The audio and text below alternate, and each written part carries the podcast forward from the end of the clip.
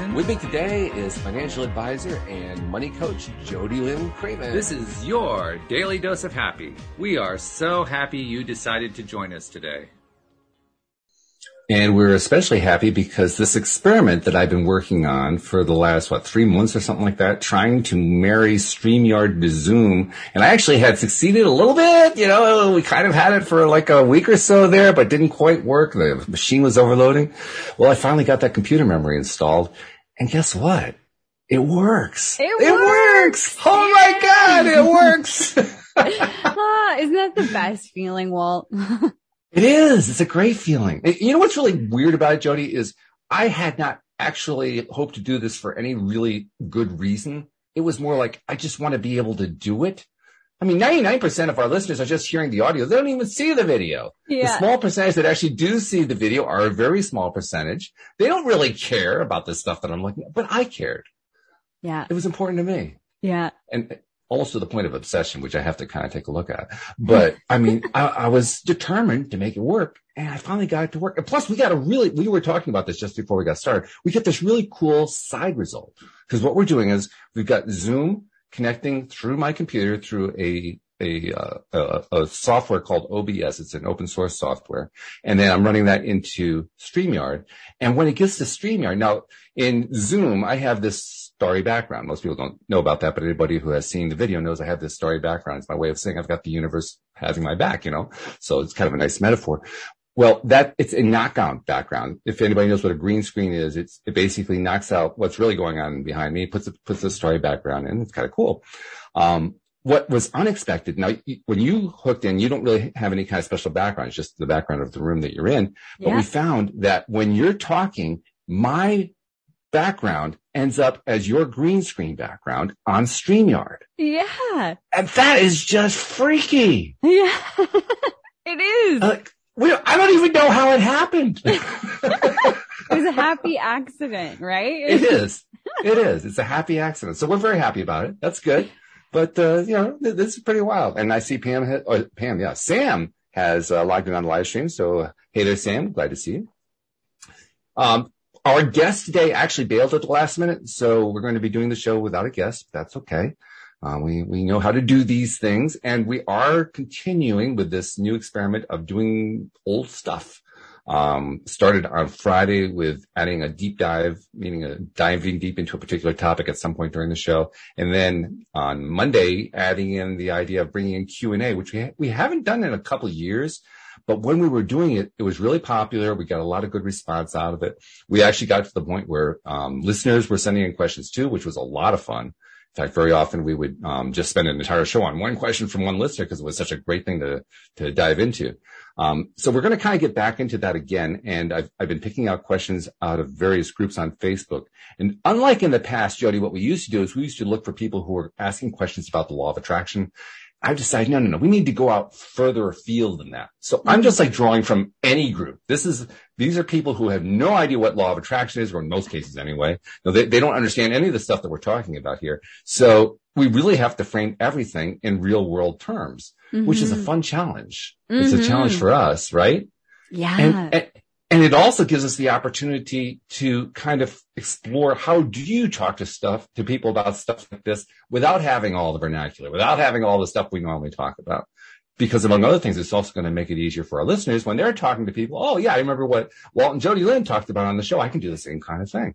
Yeah. So we're well, kind of setting it, a pattern here it starts to marry the third dimension with everything else that is going on behind what our eyes can see or in front of what our eyes can see, uh, the, you know, the universe and energy and all of these things because it, it becomes this concept of like, yes, that's great. And I believe it that there's so much more going on, but how do I bring it to the tangible, like, I wake up in the morning and I brush my teeth. This, this is the humanality of it, like being human. So I love that you're, you're taking questions from other groups because then it gets people into that mindset of looking at the third dimensional world, their humanity, how they're showing up from this larger energetic perspective or universal perspective. So it's brilliant.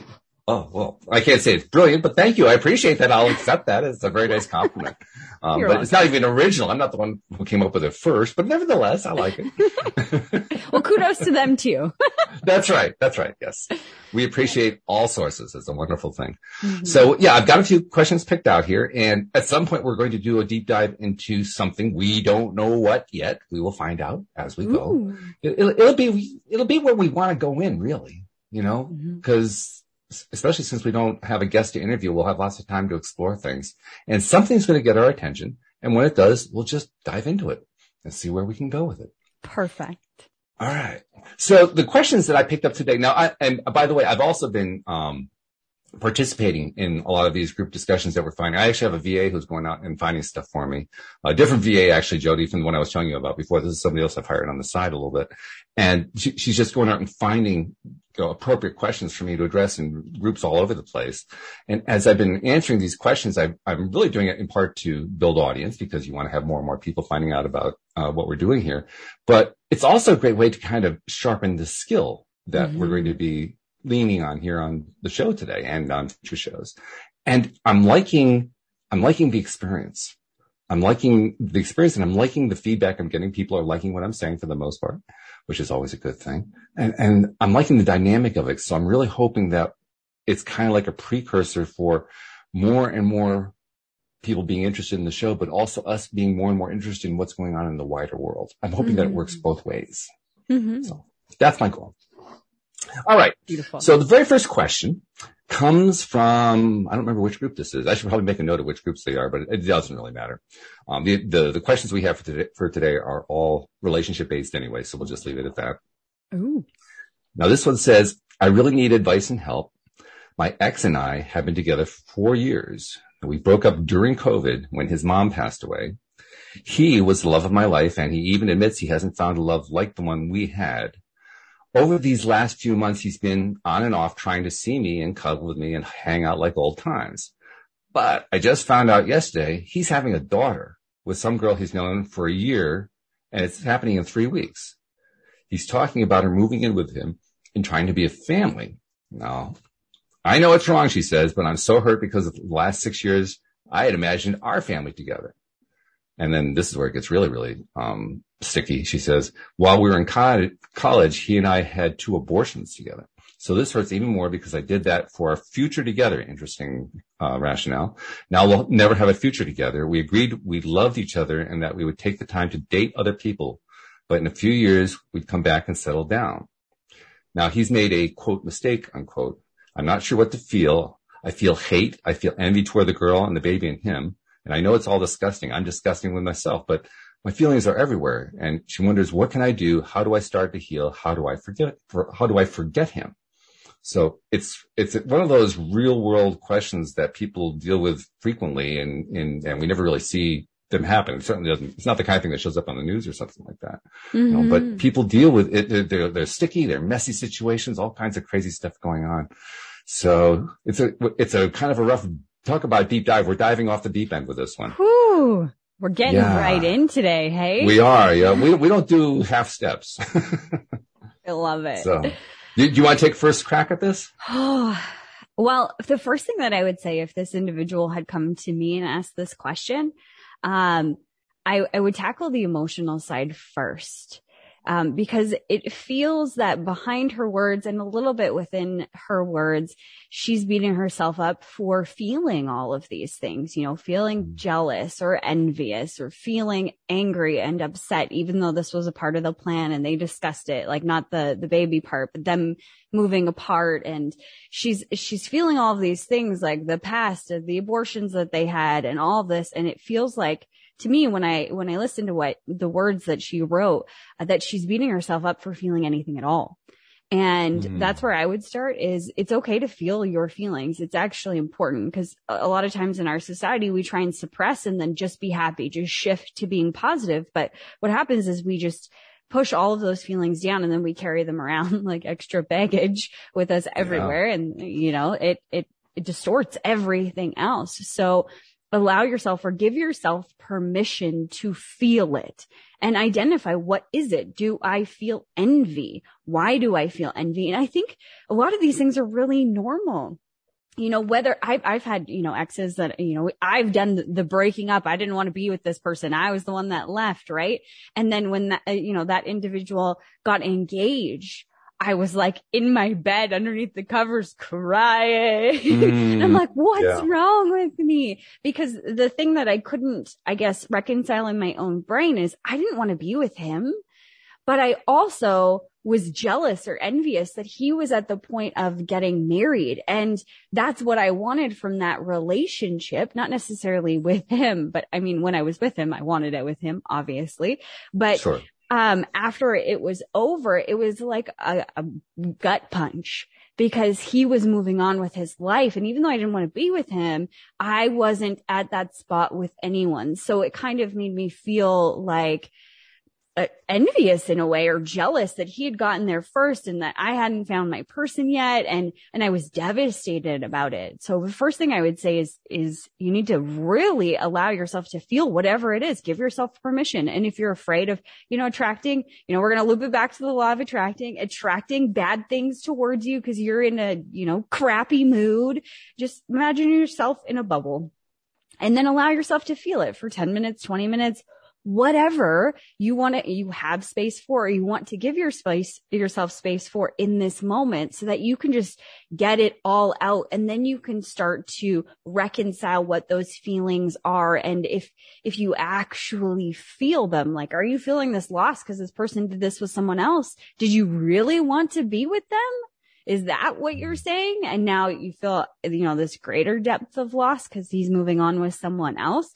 Or was it, oh, well, that was supposed to be the plan. And, you know, I just had, you know, that's my, my road map was supposed to go. And now I don't know where it's going to go. And there's that loss on that side too. Like, where do I go next? Um, but feeling the feelings first is what I would say.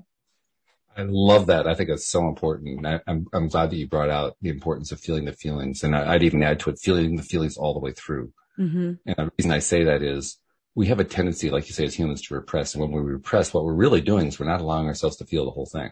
Mm-hmm. It's like, oh, I can feel this thing that I really don't like. So I'm going to cut it off because I don't want this terrible feeling to, to, hang over me. And then it hangs over us because we haven't felt it all the way through. So it, it's kind of one of those ironic gut punch, I think was the phrase you used. Yeah. It's, it's a really good way to describe it. That gut punch, you keep getting punched. It isn't a one time punch that way. No. You're getting over and over and over and over and over again because you don't feel the whole thing through. Yeah. Not to mention all the other issues that are going on, but just the emotional side of it. Yeah. and I feel, yourself get through it. Yeah. I feel like we're not equipped as as a society, as human beings, like I know I was never taught how to feel my feelings. like, yeah. And, you know, how to feel them all the way through. So it's really right. uncomfortable to sit inside of the feelings what I have witnessed with myself and, and with the students that I teach, because this is a huge part of your energy and attracting money is feeling your feelings and letting that stuff go. But when I finally allowed myself to do it and sit in those feelings as uncomfortable as it was, as an intense as it got, it moved very quickly through me because I was allowing mm. it to move through instead of trying to fight it. Like, I don't want to feel this. This feels gross. Yeah. So that's a great point. Yeah, that's really true. It's a good description too. I like the way you describe that. It's funny too how we just we, we run away from these things. I understand why we do. I think we all understand why we run away from them. Mm-hmm. But it's the one thing that actually makes it worse. That's that took me a long time to learn that. That mm-hmm. running away from it actually makes it worse. Mm-hmm. Because it's it, it, doesn't seem like it's going to work that way. And the, the only reason I found that out is I remember the first time I just you know, something had come up. It wasn't really, really huge, but it was big enough that I was feeling pretty overwhelmed. And I just sat with it and I, I said, okay, I'm going to go with this process of feeling it all the way through. And when I felt it all the way through, I was amazed how fast it dissipated. Yes. I mean, really fast. We're not yeah. talking days. No. We're talking five minutes. Yeah. Absolutely. Even really, really big, heavy, you know, Mm. stuff. It, it doesn't take long when you allow yourself to feel it and all the way through and let it move through you completely. Yeah. It, it, doesn't take long. Yeah. So yeah. I, I hope more and more people start paying attention to that and believing it and teaching it to others and so forth because wow, I wish I had known that one, you know, 30, 40 years ago. Mm-hmm. My life could have been so much less painful if I had understood that. Nobody told me, like you said, there were no lessons, you know, there were no classes. Nothing, nobody came along and said, well, this is what you should do when you have feelings because this is how you actually get through them faster and so much better. No, no. The, the, the message that usually came through was, well, you have to sit with your feelings. Well, that was about the last thing I really wanted to do. Yeah. Yeah, exactly. Especially after decades of not doing it. You're like, oh Yeah. no, no. Once I open Pandora's box, I'll never get her shut. That's right. Like, oh god. I, and I remember I had, um, I had a, an ectopic pregnancy in 2019. That was Mm. very devastating and, um, Yeah. almost killed me. Uh, like I was on the edge. Like if I would have went home with what the doctor was prescribing in that moment, I would have died. I just would have bled out. Wow. Yeah. So it was pretty scary. All of a sudden, you know, God, God spoke up or something to this doctor and she came back and, and she sent me to a different hospital that could do an ultrasound and, and all of this stuff. But Wow. after that, there was so much packed into that, like being that close to death. Uh, was, was very traumatic. Losing a baby, very traumatic. Um, my husband and I, you know, from a guy's perspective versus a girl's perspective, especially in the early stages of pregnancy, it's very different. I'm not a man, so I can't speak on it. But for me, I was already feeling my body change and like the excitement of planning the rest of my life with this new little human. So the loss was, it was great for me in comparison to him. Not that my husband wasn't sad or anything. Sure. just couldn't connect the same way that I could because he, hit, nothing changed for him except for, you know, two pink lines on a stick and then, you know, taking me to the hospital and stuff like that. Right. So it was a different. Well, also dealing with what you were dealing with. I mean, he had, he was dealing with you at that time too. Exactly. Um, but I remember saying to my friend, uh, she had called me and it was probably a couple weeks after the surgery that I had and, and everything else. Um, she's like, how are you doing? And I'm like, good. Just automatic response. Good. And she's like, no, how are you doing? Like, how are you feeling? Like, tell me no, no BS here. And I Mm. was like, "But to be honest, I don't want to feel it. And she's, she asked me why. And I said, because I, f- I'm afraid that if I open this, this door and, and look at all of this stuff, the, the tragedy, the loss, the being so close to death, all of this stuff, then I'm never going to get out of the black hole. Like I can see that it's a cliff Mm. and I'm never going to recover it. And she said, yes, you will. You'll be fine. We've like, we, you've got so many people around you that care about you and love you and are watching you. And, and you, you know, like you're a huge advocate for feeling your feelings. Like, you know, I think she said, you know, God never gives you something that you can't handle or whatever. And, it, and that gave me the Mm. courage to feel it. And just like you said, when I actually sat with it, I was able to move through it very, very quickly. But it was that fear that was stopping me of once I open that door, I am never getting out of there. Like it's going to be Yeah. blackness for the rest of my life, but it's not true. It's just, you know, like they say, false evidence appearing real. Fear. um, that's, that's exactly what it was. False evidence Mhm. appearing real. It wasn't real. And I could move through it. That's a great story. Wow. Thanks for sharing that. Thank That's you. really something. I've got Yeah. lots of stories, Walt. But that, that's poignant though, but particularly to what this young woman went through. I mean, Mm-hmm. it was, it's very poignant. You, you, you, you should, I mean, this is not something we normally talk about in society, No. you know? Nobody this is like, about it, it, it's not, it's not taboo, but it's close. Yeah. Well, and I would say in some circles, abortion still is. Oh, well, uh, definitely abortion is, no doubt. Yeah. And I mean, I can imagine the, the guilt of those decisions that this individual had made back then, but then also now feeling kind of ripped off because I'm sure, eh, you know, you had mentioned it. It's a weird justification for the, the reasoning why she did what she did, those two abortions. Um, I don't know that you said weird, but you know, different Something like that. Yeah. Yeah. Um, but if that was her justification, like, you know, we're not in a place to have a baby or a family and, you know, I want to be with this person, I, I could see somebody rationalizing it in their mind that way and then going through that, but also still feeling all of the guilt and the shame that of making that decision. And then now fast forward where, you know, they're supposed to be building this life together at some point and she made these decisions because of the situation and now feeling ripped off because of it. Like Mm. what would have been if I would have just said yes to one of those pregnancies or, you know, how would my life be different? Um, so I think there's a lot of emotion inside of this one and a lot of societal pressure of what you should be doing or shouldn't be doing or, you know, Very all true. of that. So Yeah, very true. The, the thing that I thought of, the reason I described it as as weird at that point, a weird rationale, was because they've been talking in, in what she described to us. They've been talking about um, having a family, but they've also been um, apart lately. And I'm thinking to myself, okay, what is the timeline here? So in college, I can understand in college you don't really want to have a family just yet. But on the, by the same token, I mean, it's not like she didn't know how birth control worked. So uh, what was the communication going on between them? That's what I'm wondering. Mm-hmm. Like, what role did he play in the fact that she got pregnant? Mm-hmm.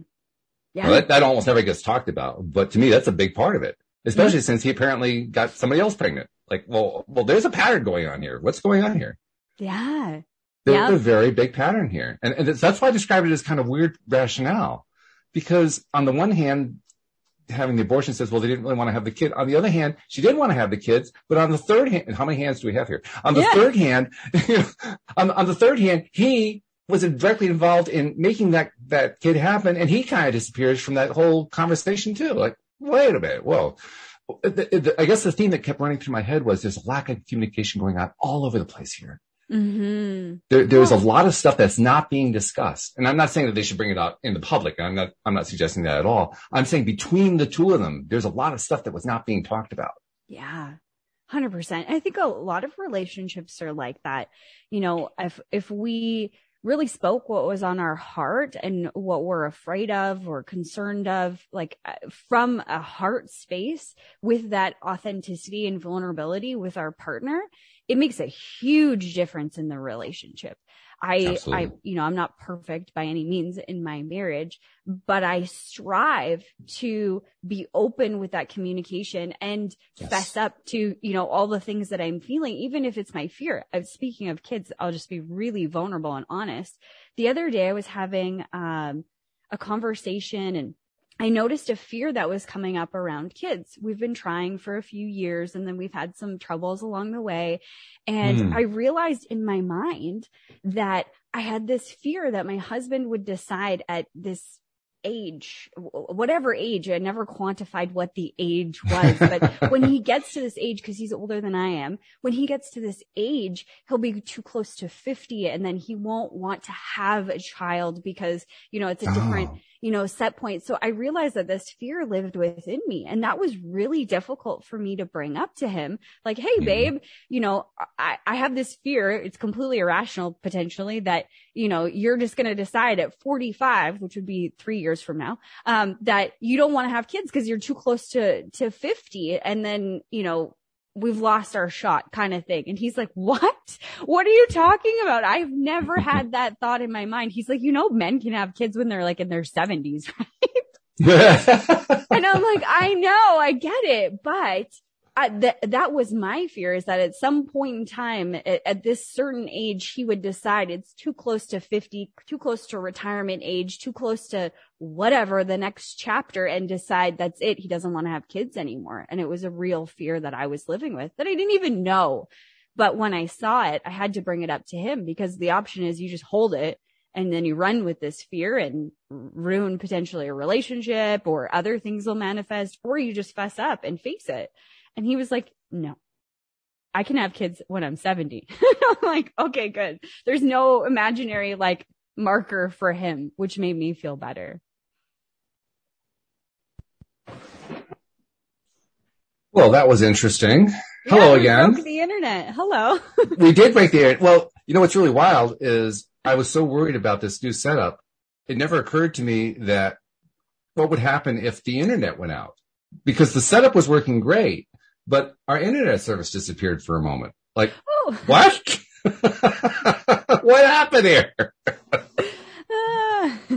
So unfortunately, I think I've also lost the StreamYard connection. I'll try to get that back, but wow, that was crazy. Yeah. so one All more thing to take into account. And I was the host. I'm like, oh, yeah. You're okay. Hello. what do you do now, right? Yeah. I know that feeling too. I've because it's happened before. I've had that happen, and it's it's um it's disconcerting. Let's just put it that way. Yeah. But, all right. Well, let, let, me get back to where we left off when I lost connection with what you were saying because I loved what you were saying. That I mean that was the other part. I was like, no, don't, don't cut this off. This is excellent. I think this is a fabulous conversation. And, uh, thank you very much for, for sharing that, that piece from your own stuff going on. Cause that, that's a big deal. Actually, Louise and I went through something similar. Really? Um, when we met in 1998, we married in 99. Um, during that time of courtship, we were, you know, we, we were doing the same kind of communication you were talking about. And I agree with you entirely. That level of communication, talking about the stuff that is uncomfortable to talk about is vitally important. Mhm. It's how you make a, a current relationship into a successful relationship Agreed. if it isn't already successful. Without that, you don't really have much of a chance. You have that. That's what relationship is. Relationship is relating. Relating is talking and listening. It's, and it's talking and listening on the stuff that's important to the relationship. Mhm. So yeah, totally agree with that. Um, in our case, it was kind of the opposite because Louise is three years older than I am and we met late in life. So I was 41 when we met. She was 44. We married at 42 and 45 and she felt it was too late in her life to have kids. oh wow. And she had to bring that up with me, knowing that she was risking the relationship, not Mhm. sure what I wanted. And, and actually I did want children. It, that was a big deal to me. I had to, to sit and think, think about that. What's my priority here? Is my Mhm. priority having children or is it being with Louise? And I ultimately, uh, no, very obviously settled on, yeah, I want to be with Louise. It's much more important to me. yeah. But I could never have come to that conclusion if she didn't bring it up. And if she brought it up afterward, I can only imagine what my reaction would have been. Oh yeah. She did it the honest way. Yeah. She, she did it up front. Yeah. And by doing it up front, well, it is scary. It's Yep. very scary. But, but it was also the smart thing to do as it turns out because the fact that she did that actually reinforced I wanted to be with her Mm-hmm. because I wanted to be with somebody that, that, that honest, that open, you know, actually willing to, to deal with the stuff and, and be there and, and, and be a part of it. Even if it's messy, even if it's not what you had in mind, still able to do that. Yeah. You know, that's a big deal. Yeah. That's a really big deal. And when it's hard, when things get tough, then you know how to communicate through those because the stuff that, you know, now you're looking back and it's small potatoes, you were able to communicate effectively about those things too. So you've just built the muscle of communication. Oh yeah. And once you build that muscle, I love the way you, you analogize that building the muscle is kind of what it is. Yeah. It, it, it- another way to look at it is, is building a habit. yes. I- I think of it as, as habitual communication. I mean, we're, I mean, we've been together 22, 23 years now, Wow. and it's gotten to the point now where communication is just second nature. It's Yeah. like, if we didn't communicate, that would feel abnormal. yeah. Hundred percent, which is so cool. And It I is. think I think that's you know why a lot of marriages don't succeed is because that's lacking that communication and bringing them into the world that is inside of your head and the fears and and all of that stuff. You try and people try and deal with that on their own, and you know you're in a partnership for a reason to deal with these things, right? yeah. Yeah, Yeah. And it's so much better when you do bring the partner in because like you say, it's now a partnership that's working together. Yeah. Now it's not, now you're not alone anymore. hmm Now you're not trying to fathom all this stuff yourself. I mean, yeah, there are still things you end up trying to navigate because that's part of what it is in life to be alive. But there's now a lot fewer of them that are going to be tripping you up along the way because you're in it together. hmm You're a team. Yeah, a team. Yeah, exactly. The best way to be. So yeah, yeah. I agree. Well, that's that's a heck of a way to have to do a deep dive to lose connection entirely, but uh, there's something okay. metaphorical about that. We're talking Yeah. about connection. We lost connection. Like, wait a minute, hold on. Yeah, we can pick back up wherever. maybe that's the uh, maybe that's the moral of the story. We lost the connection, but we were able to pick it up again. Mhm. Why? Because we just kept the conversation going. Yeah. And there was the desire on both sides to keep having the Yes. conversation, keep communicating. Oh, by the way, that was another point I wanted to pick up on um, in what the original post was all about. Because the questions that she asked were, "What can I do? How do I start to heal? How do I forget him?" And when I went to those questions, when, when I actually responded to her post, I started there. I started with those questions. I said, "Well, what can you do? There's a lot of things you can do." Went right to the second question: How do I start to heal? Well, how you start to heal, I don't know what your answer is going to be on this. I know what my answer was. My answer is, you, is, essentially you start to heal by going inside hmm and, and coming face to face with what it is that you really want Because when we get, when we get on the, these endless loops where it doesn't seem like there are any solutions and we're, we're caught up in this emotional morass and so forth, it's because we've forgotten what it is we want. Yes. We've just forgotten. Yeah. I completely agree. Something that really popped out to me, and, and maybe I'm not understanding the timeline from her message, but she was saying that he got this girl pregnant and that he wanted to move her in and and try and be a family and that was going to happen over the next few weeks like meaning that she's going to be due like she's going to have the baby in the next few Yeah, in weeks. three weeks. Yeah, in three weeks, right. so the first thing that i thought from an outsider's perspective is do you want to be with a man who he's saying one thing to you like cuddling you and kissing you and you know getting the relationship kind of like back on while he's got someone else pregnant but you have no idea like he obviously did not share that until just recently but it takes 9 months for a baby to cook so like This is true. there's a long time in there that he could have told her this was going on. And then on the flip side of that, I think about this other woman in the relationship and I don't know what their conversations, the man and this other woman, what their conversations are like, but obviously they're talking about building a family. Do you want to be with somebody who who you're observing in this moment having a completely different relationship over here and saying something completely different to you like Mm. that puts up red flags for me about this individual's integrity in this moment and and the way that they treat relationships and value partnership value the relationship value communication um even just uh what is the word uh monogamy and like the Yeah, yeah. sanctity of a relationship Monogamy? Wait a minute. Where's that coming from?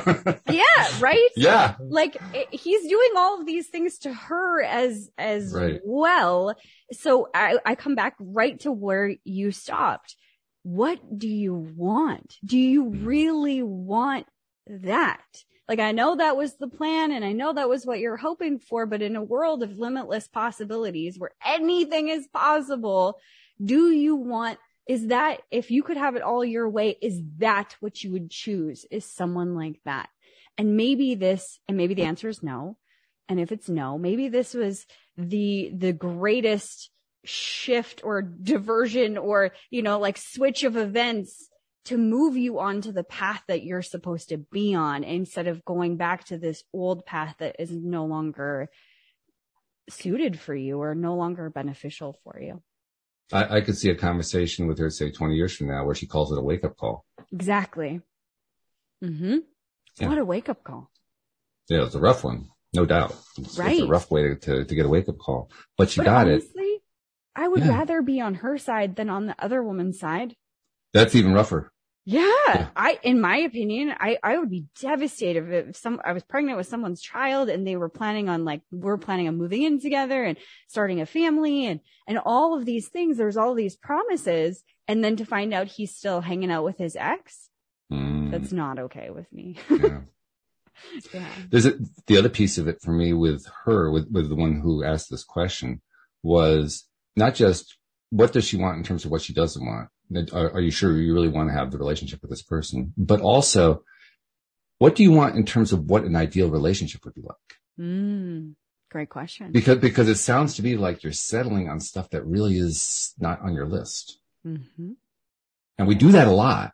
Yes. one one of the best um, exercises I've ever heard of, and my wife did this one before she met me. A, a, a lot of people I know who have been together had this happen. With they, they, the especially the woman. I don't know why it always works better with a woman, but it's the woman who tends to do it and gets the results.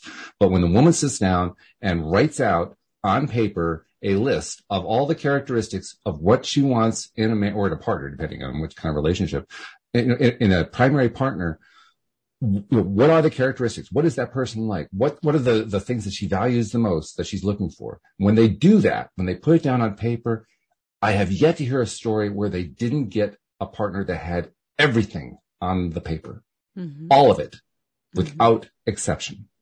Mm-hmm.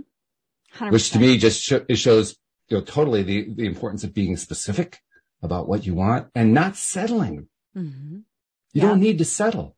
No. And I think a lot of women do settle and I've definitely been in that boat before um because of this this ticking clock.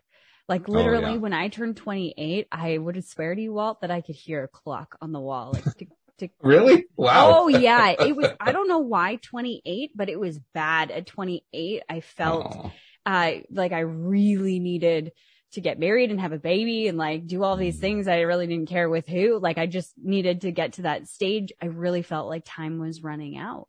And I'm so grateful that I didn't settle because I had the opportunity to settle. I was even engaged before I met my husband and, and that didn't work out. And, you know, he checked a lot of boxes for me. But when I took a step back, I wasn't seeing the reality of the relationship. I was kind of like rose colored glassing uh, glasses, you know, for the whole thing. And there was a lot of things that, that didn't align with what I wanted for my partnership for that future. And I'm so grateful that I didn't settle, that I just waited and I had this just certainty that the person I'm supposed to be with will find me.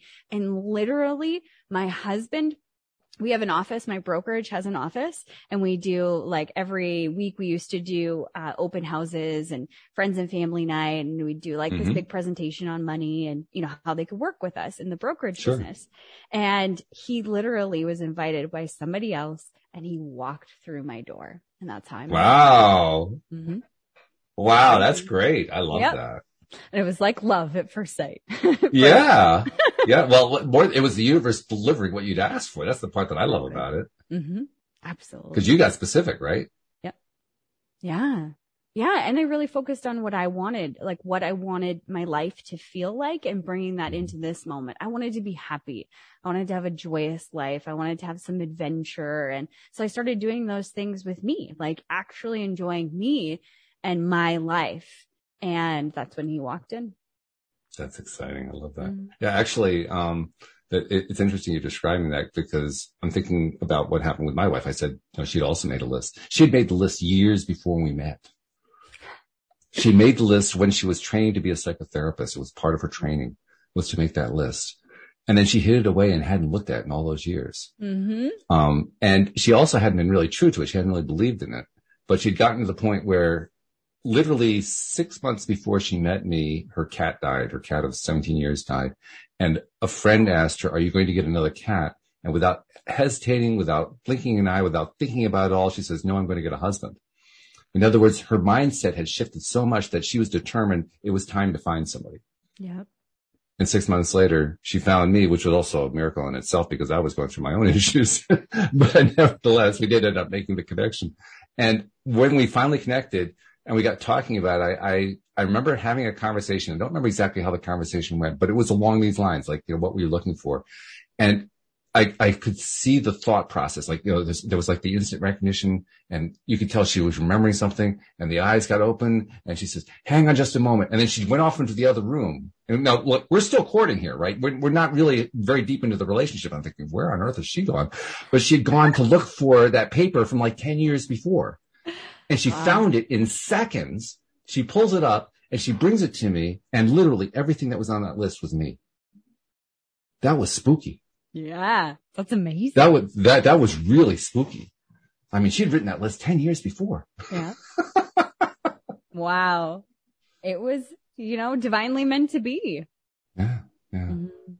Well, we said we'd like to do a deep dive. We didn't really anticipate the internet failure in the middle, but we'd like doing a deep dive. We've done our deep dive for the day. We, I only had three of these to do. We, we, we spent like half the show on one. Yeah. like, wow. It was such a juicy question. It is. It's a really good one. And, and the other two are actually, the other two I picked because they are mirror images of each other. Mm. One is asked by, by a guy. One is asked by a woman. Both posted in the same group on two separate days, one day apart. And when you hear them, you- you'll know hmm. exactly why I pulled them out. Okay. Okay. So first one's by the guy. He says, what's up guys and gals? I got a question. Don't judge me on this one. LOL. So I want to know, how can you tell if a girl likes you? Female likes male in parentheses. Is there a body language to look for? Is there something they say, the actions they do, anything would help? And then the one that she posted was, anyway, there's this guy in my hometown. I thought in my hometown, I thought everything was okay with us. He started to come in a lot to talk to me. And recently he started to come in a lot less, I thought he liked me that way too. And now he's avoiding me. I said, if, if you wait, I have a couple of minutes to talk. He walked out in his car and left instead of what he usually does and waits until I come out. He's a guy I just talked to, but thought he had liked me that way until what? He, what he did yesterday. So does that mean he's avoiding me? And I'm thinking, wow, these people are asking about the exact same thing. They're asking about body language. Yeah. Isn't that interesting? 100%. Super interesting. And it's so interesting how we get all in our head instead of just Right. asking. Like, Yeah. How about that? why don't you just right? ask? like, did I do something to offend you or upset you or, you know, or the really courageous question of, I am interested in you. Do you feel the same? Like, I like you. Check yes if you like me too. Like, it, it's, it really goes back to grade school. like, it does. let's just yeah. ask. Yep. Yeah. It's interesting to me uh, that both of them were so focused on the body language, like you say, that they forgot to ask. And, Yeah. and kind of the way I was thinking about it is they were relying on the body language instead of the communication. Mm-hmm. And, Yeah. and the really tricky part, I mean, yeah, there are certainly, there are body, we, we could both list a whole bunch of things that are body language signs that, that men and women give off. But the bottom line is the body language of the other person that you're meeting who you're going to end up spending a large chunk of your life with is not something that you're likely to get right off the bat. You learn it over time. Mm-hmm. It's not something that, you know, somebody can hand you a manual and says, well, okay, here are he- he's doing this, that, and the other thing. Oh, that means he's interested. That's not Yeah. the way it works. no, and your perception is is based on you know your past. So Yeah. in the past, if you know somebody flirted with you or was nice to you or something like that, it meant that they were interested. And and maybe for this person, they're just a bubbly, flirty personality. You know. I would Sure. be nice to people a lot and, and in my brokerage business and and I would often get asked out and I'm like, "Oh no, like am I what am I doing to Mm. like send off this vibe that I'm attracted because I'm not. I'm just I'm just trying to be nice." hmm Yeah. So I think you just It- cut right to the chase and ask. I was actually reading up on this lately. Um, there was somebody who went into a school system here in Connecticut, I think in the Westport area. And they wrote up an article. I think the article was actually written a couple years ago, but they had, it, it was written from a psychology perspective and they'd gone in and interviewed all the kids in this middle school. And the, the first thing they had asked for was, can you tell me who the most popular kids are in school and can you rank their popularity? And interestingly enough, virtually the entire class all agreed that who the top five were. And they almost all listed them in the same order, Wow. which was really interesting. So the researchers dug into it a little bit more, interviewed all the people who were involved in all this and began to notice pretty quickly what the patterns were. And the patterns were pretty straightforward. The one who was the most popular, and the others were pretty close in terms of the way they were rated um, by the other students, but the one who was the most popular was kind. She was fun. She was smiling. She smiled a lot. She laughed a lot. She didn't criticize people. She wasn't judging people all the time. And she'd go out of her way to defend people who were more vulnerable. Mm. In other words, she was the kind of person anybody would want to hang out with. Yeah. And there was also another interesting story. There was the girl who used to be the most popular one. She was now like in the top 10, but she was near the bottom of the top 10. And what had changed is that at some point there'd been some sort of a dust up about something. And in a fit of pique, she had posted this really nasty screed in response to it. And when she did that, her popularity fell off. Mm. Isn't that interesting? Yeah. So the kindness factor played a really big role when you, when she demonstrates the kindness or when any of them were demonstrating the kindness, male or female, it applied both ways. Kindness went a long way. Nastiness or judgmentalists, that, that would bring you back down. It would knock mm-hmm. you further and further down the list. So there's a very clear message in there. I mean, you, you describe yourself as being nice. I think you, I think you're actually more kind than nice. Thank In fact, you. I think there's a big difference between nice and kind. I think nice, nice is a little bit fake. Kind is genuine. Thank you. Well, then I'm kind. Yeah. Well, I think you are. I really do. Thank you. I wouldn't have asked you to be a co-host if I didn't think you were, to be perfectly honest. Well, So, thank yeah. you. Yes. Yeah. Well, you know, I coming back to that that communication, something that I strive for in my life is to hear people when they're talking to me and to Yeah. make them feel not necessarily special because that feels like inauthentic because it's not difficult to make someone feel special every single time, but just to pay attention to them as if you know, no one else exists because I feel yes. like we don't get that a lot in our conversations because, you know, there's, there's like the phone and there's, you know, a beeping over here and this over there. We're so distracted all the time that I've, I've paid a lot of attention or tried to pay attention to the human that I'm interacting with and nothing else to, to give them that, that they're due in that moment. And I think that's like the, the epitome of kindness or goes towards that kindness. It's also the epitome of good communication mm-hmm. because by doing that, you're demonstrating you are a communicator. Mm-hmm. I and I say that listen. as somebody that you actually, well, that you actually want to listen and that you also want to, to, tell too. You're willing to, to share, not just be a listener. And you're, and you're willing to, to listen as well, not just be a, a talker. You want, you, you want to be both. Mm-hmm. That, that, that makes a huge difference. I, I mean, I think back to when I was in, when I was in high school, especially, I was like a wallflower may not believe that, but I really was. I was like one of the shy ones and, and I, I was tall. I was shy. So I kind of hid in the background, right? Uh, mm-hmm. Uh, any, any photo, of course, I was tall. So I'd be in the background anyway, but I, I hid in the background. Like, like you, I don't want you to see me. And I, I was not happy with myself. I was not happy with anybody that I knew. I was not happy being at school and it showed. Yeah. And so guess what? I wasn't one of the more popular boys in school. What a shock. Mm-hmm. I didn't feel good about myself. I didn't feel good about communicating. I didn't feel good about receiving communication. Of course, there's not going to be any popularity going out there. Yeah. Absolutely. How can there be?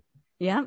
Well, yeah, because we're calling into our universe, whatever we are in this moment. So if you're not feeling good about it, you don't want to, you know, if you want to hide, you don't want a spotlight on you, which is kind of what right. popularity is. Everybody looking at you, looking to you for yeah. direction and how you react. And, and, you know, you're a leader inside of that tiny little school or whatever, your classroom. And you did not want that.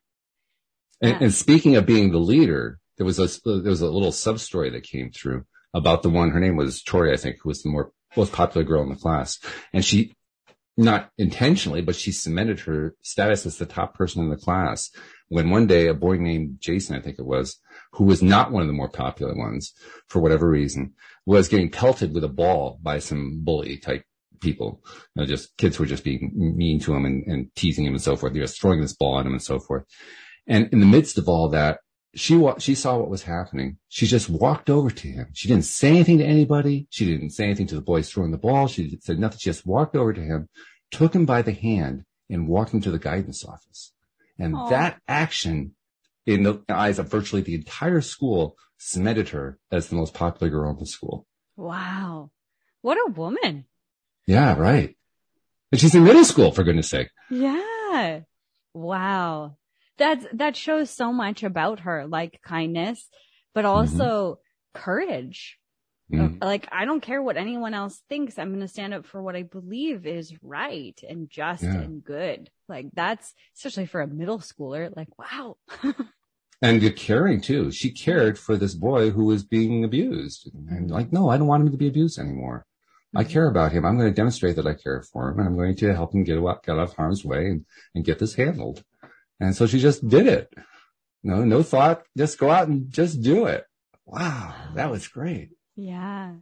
Wow. We can learn so much from children too. Mm, yes. I've said that for years. I, I don't think I've told you about this. Most of my listeners know about this. I actually helped to found an alternative school. My wife and I both did. Really? Um, it got founded one year to the day after 9-11. And it was, it's a very alternative model. It's not at all typical education. And the, the main way to explain the differentiation is that the kids are completely in charge of their day.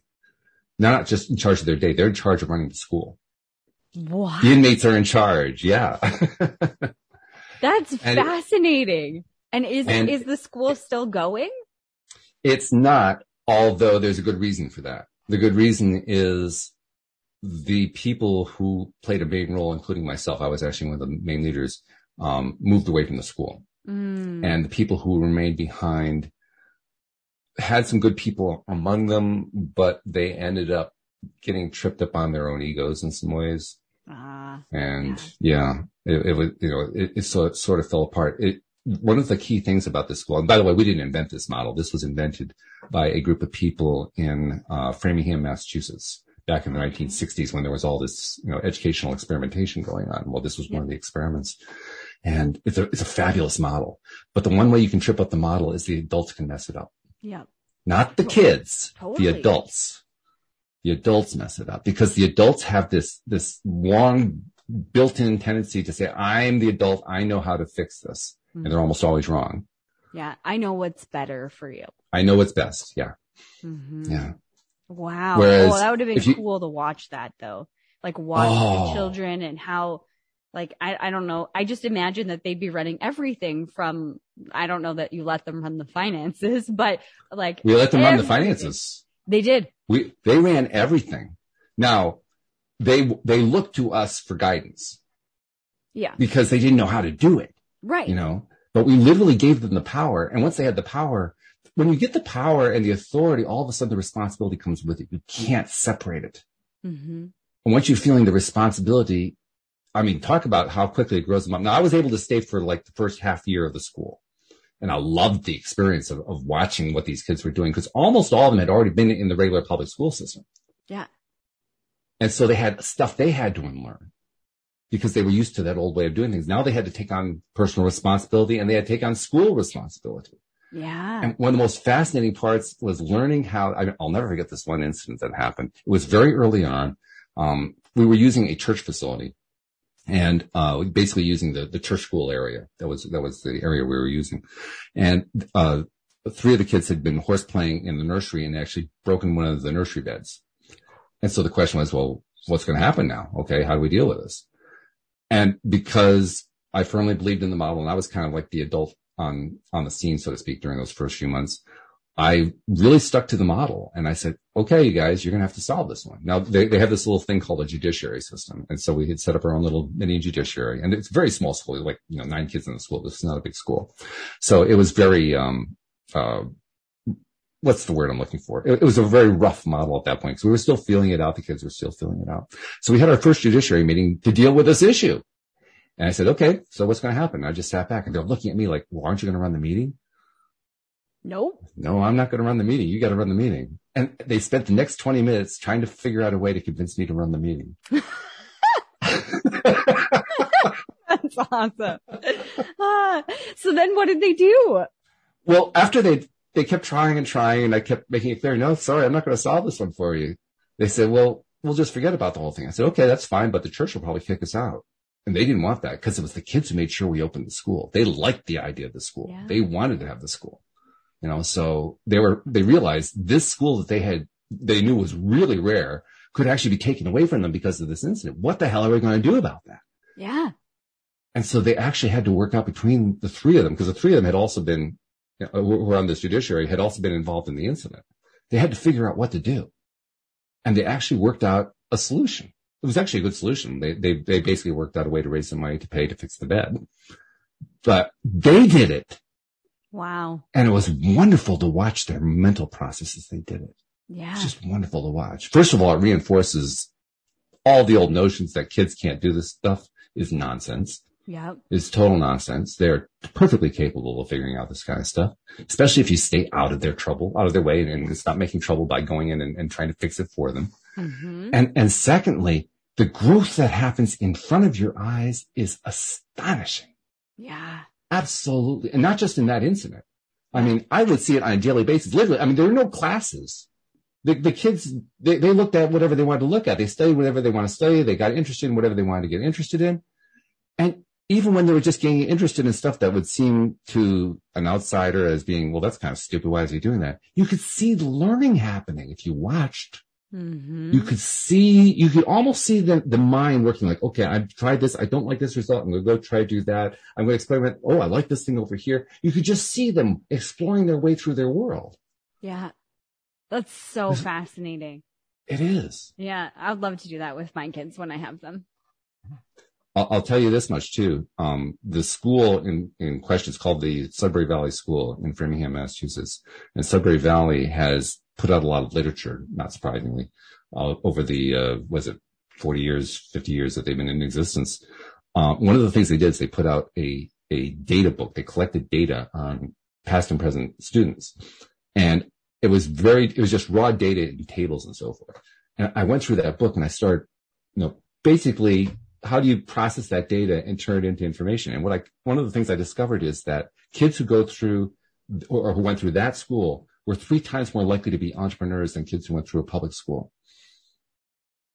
Makes sense.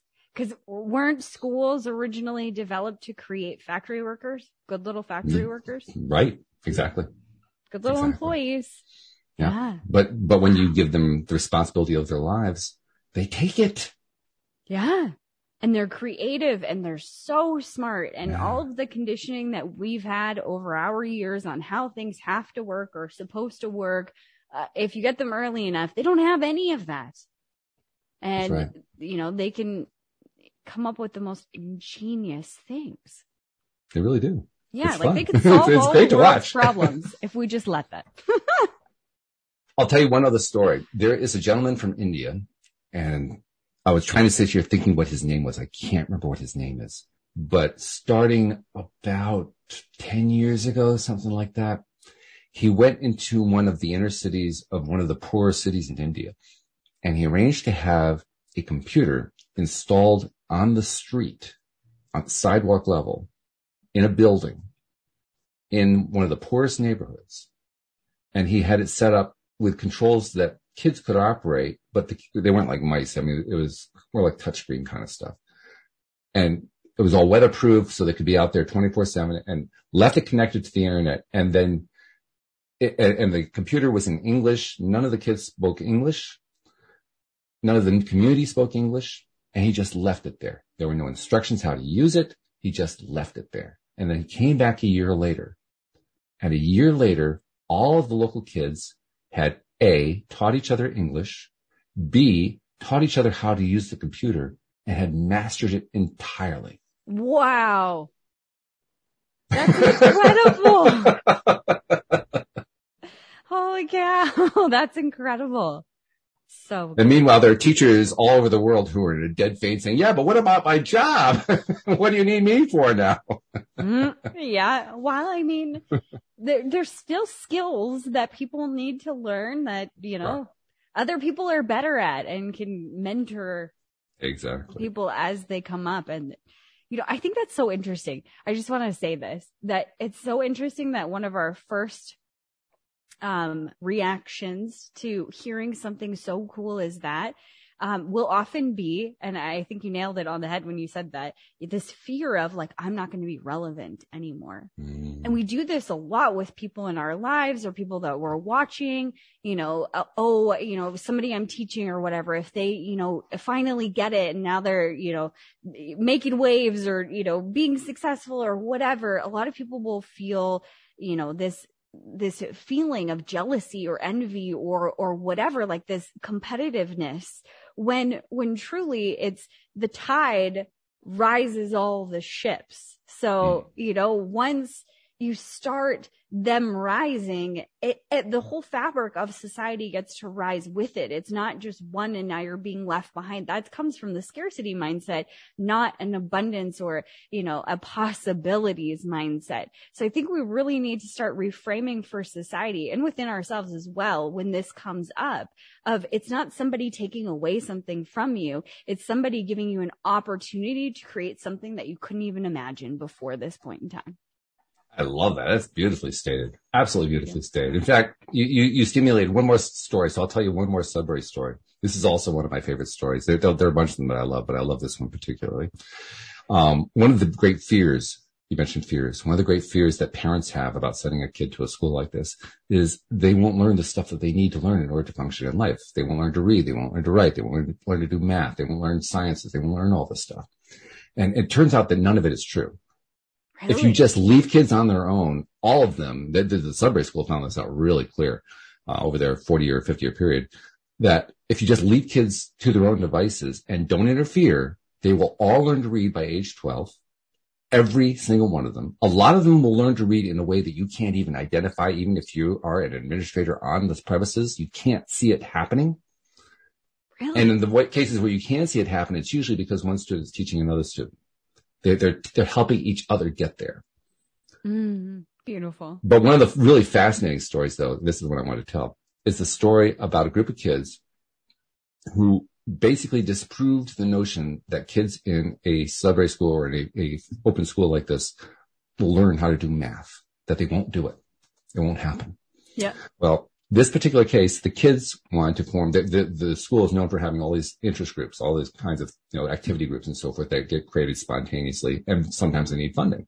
And this one particular group got formed and they wanted to have funding and they, the, the school meeting, which runs the whole thing, uh, said, well, you, you can have it, but you're going to have to figure out how to raise the money. That's the usual answer. And so they had to figure out, well, where, how are we going to raise this money? And then they began to realize, well, we got to understand math in order to handle some of this stuff. So they went to one of the staff members. They don't call them teachers. They call them staff members. They went to one of the staff members who's also one of the uh, head founders of the school and said, we want to learn how to do math. And now you also have to understand what it's like from the perspective of a staff member because they're so used to the experience that I had where the kids look to you to solve the problem. Mm-hmm. And a lot of the times in their experience, it was not only the, the, kids looking to you to solve the problem, but the parents of the kids were egging the kids on to go to the, to the, the teacher to solve the problem. So the, the staff member's first reaction was, your, your parents put you up to this, right? no. And the kids said, no, no, no, no, this is our idea. We really want to do this. So after he, he was finally convinced that they really wanted to do it, they worked out a, a schedule and they said, okay, we're going to have these classes on these days. You have to agree to it. They actually, they wrote it, right as a contract, which is really interesting. And then they sat down and started doing it. And they did, they did it using the teacher's edition of a regular public school, um, math book. And the, the kids would actually go through and they, they would learn from the teacher's edition. They go check the answers and they try to figure out how do you get to the answer. They were, you know, they're basically doing the whole thing themselves that way. And then he was there basically to, you know, if they got stuck helping getting past the stuff they were stuck on. It turned out that they learned the first six years, grades one through six of math in 10 weeks. What? and he went to a local public school where he knew uh, a head of a math department and he talked to the math department head and he said, have you ever heard of anything like this? And the math department head said, I'm not surprised at all. He said, really? He said, no, I'm not surprised at all. Why? The only reason that it takes six years is we, we've learned we have to spoon it out to them a little bit at a time. They won't absorb it any faster than that. If they really wanted to, they could learn it all in 10 weeks. That's not an issue. It's just that the kids won't learn that fast. So we have to, we have to spoon feed it to them. Cause they don't want to learn it when you're forcing it down their throat, you know? How about that for uh, an insight, right? Mm-hmm. Forcing it down the throat is actually counterproductive. Yep. So true. I think about my own math class. I learned so much more.